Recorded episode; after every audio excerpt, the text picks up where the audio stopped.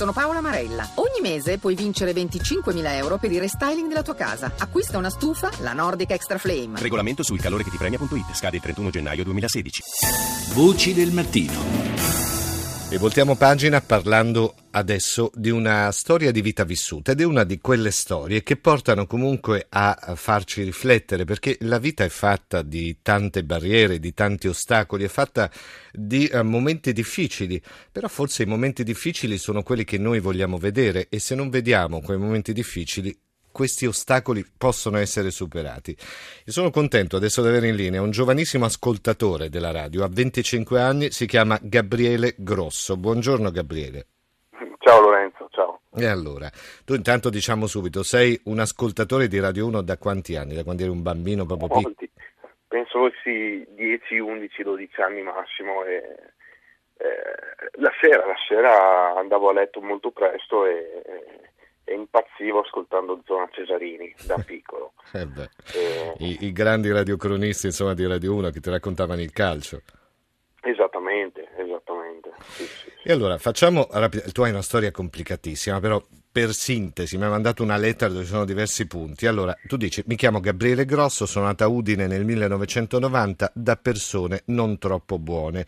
Eh, appena nato mi ritrovo a dover assolutamente curare una malattia grave, sono intervenuti i servizi sociali, le forze dell'ordine, mi hanno sradicato dai miei genitori biologici, a cinque mesi sono stato dato in affidamento a due persone speciali, mio padre adottivo è il fondatore di un'importante cooperativa sociale udinese e insieme a mia madre e a un diacono hanno fondato un centro di accoglienza e una comunità che è la comunità Emet. Questa è una parte della tua vita, poi ce n'è un'altra. Tu a un certo punto della tua uh, giovane vita hai deciso di giocare a basket, fai sport come tanti ragazzi della tua età. Non hai un problema fisico, però tu cosa fai? Giochi a basket in carrozzina. Gioco a basket in carrozzina, sì. E non avresti eh... problemi a, a giocare a basket normalmente? La mia è una scelta di giocare a basket in carrozzina che è dettata da una lunghissima amicizia che ho stretto con un ragazzo speciale eh, con cui ho avuto la fortuna di condividere un piccolo spazio delle scuole superiori, ma soprattutto poi ho avuto modo di aprire gli occhi anche sul, sul mondo della, della, disabilità. Ecco, questo ragazzo si chiama Pierpaolo, il nome lo possiamo dire. Eh? Sì, sì, sì, sì. È uno dei tuoi migliori amici eh, sì. è stato vittima di bullismo proprio perché è seduto su una sedia a rotelle. Eh, lui dormiva una, nel convitto della scuola, tornava a casa solamente nel fine settimana, però a un certo punto qualcuno ha pensato di, di rubargli il portafoglio e, e c'era una frase che ti è subito probabilmente ha aperto un varco nella tua coscienza perché la frase era tanto lui non sa difendersi. E allora che cosa è scattato in te? Innanzitutto la mia era anche in quel periodo della vita era una, una guerra personale con me stesso, perché da un lato eh, mi, sentivo, mi, sentivo, importante a stare coi bulli, d'altro canto quando stavo coi bulli mi sentivo anche male mm. e vedevo questo ragazzo completamente indifeso, un ragazzo veramente calcolato pochissimo in classe, calcolato pochissimo nella scuola, spesso deriso e quando è successo che gli hanno rubato il portafoglio la mattina sono tornato a scuola perché appunto lui dormiva in convitto, io no, sì. e lì io non ci ho più visto. Quindi marachella su marachella che combinavo al tempo a scuola, ho alzato le mani a chi si è permesso di fare questa cosa, logicamente poi nel tempo non sono proprio stato espulso, ma sono stato caldamente invitato ad andarmene da quella scuola, uh-huh. però oggi come oggi con atteggiamenti diversi rifarei tutto quello che ho fatto. Perché... Cioè, perché tu poi avevi un passato da, da bullo, no? Quelli sì, che insomma... Io non, hanno... ero, sì, sì. non ero, il tipico, il tipico bullo eh, che lo fa per farci vedere. C'è da capire che i bulli in realtà sono persone che hanno una grandissima sensibilità, solo che vogliono completamente annullarsela. Beh, probabilmente è un modo per attirare l'attenzione su se stessi, no? quell'attenzione che non hanno, no? Può esatto. anche darsi, c'è anche quello. Attraverso il bullismo eh. cercano di far vedere l'immagine che loro non hanno.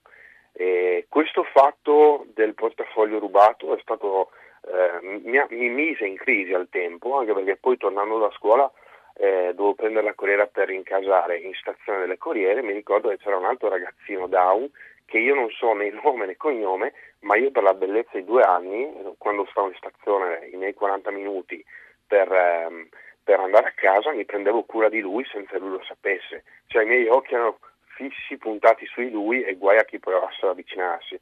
Quindi c'era un contrasto incredibile, no? Vivevo un contrasto da voglio fare il bulletto perché non, ho, non so come farmi vedere dalle persone, d'altro canto mi rendevo invece conto di, eh, di avere un gran cuore.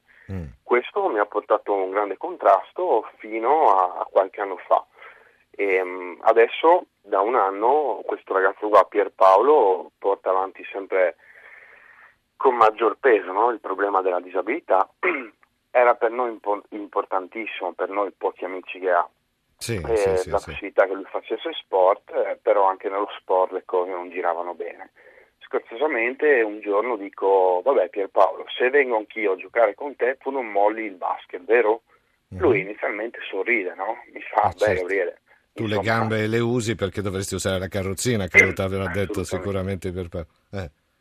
E oggi, oggi, ormai è un anno che gioco, che gioco in maniera fissa ragazzi, una società stupenda, una società molto conosciuta in Italia, non tanto per il basket in carrozzina, ma soprattutto per l'handbike. Sì, sì, è sì, il ciclismo, il ciclismo nella disabilità. Però quello che passa e che è importante è che appunto le barriere non hanno senso quando non si vogliono vedere, no? In fondo tu la carrozzina non, non, la utilizzi nella vita normale, la utilizzi solo per giocare a basket. Io sono curioso anche di capire quando finisce un incontro poi di basket con tutte persone che stanno in carrozzina, tu in genere cosa fai? Ti alzi poi dalla carrozzina? Mi alzo dalla carrozzina. Come reagisce il pubblico che sta intorno? Come ti guarda? Allora, ad esempio, ieri eravamo a fare una testimonianza nelle scuole medie, mm. appunto per evitare che ci sia continuamente bullismo nei confronti di queste persone, soprattutto per dimostrare che eh, disabilità non vuol dire mostro.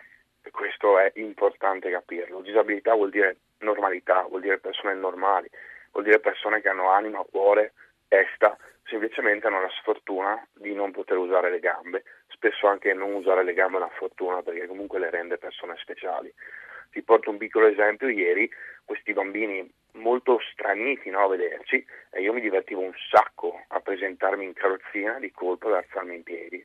Vedevi questi ragazzi rimanevano un attimino a bocca aperta, quando li, ci, li si faceva provare no, a giocare a basket in carrozzina c'era inizialmente mh, una gran paura, nessuno voleva salire sulla carrozzina, ti posso sì, assicurare sì. che dopo un quarto d'ora c'era un, un, un, casino e un fracasso meraviglioso di ragazzini che urlavano, che volevano continuamente stare sulla carrozzina, che si aggrappavano al professore e dicevano prof quando fai tornare questi ragazzi? E quindi penso Beh. che se stare in carrozzina mi può regalare queste emozioni, penso che da qui a quando avrò braccia forti sulle carrozzine che ci starò ad ogni allenamento e soprattutto ad ogni dimostrazione, ogni testimonianza che facciamo in giro. Gabriele, Gabriele Grosso, io ti ringrazio molto per essere stato qua tra i nostri ascoltatori, ti ringrazio per averci raccontato la tua storia, ti ringrazio soprattutto perché tu sei uno molto giovane, cresciuto con Radio 1 e questo ci riempie di orgoglio per tutto quello che la radio quotidianamente fa. Grazie ancora e grazie per questa testimonianza. Buona, buona giornata Gabriele, grazie.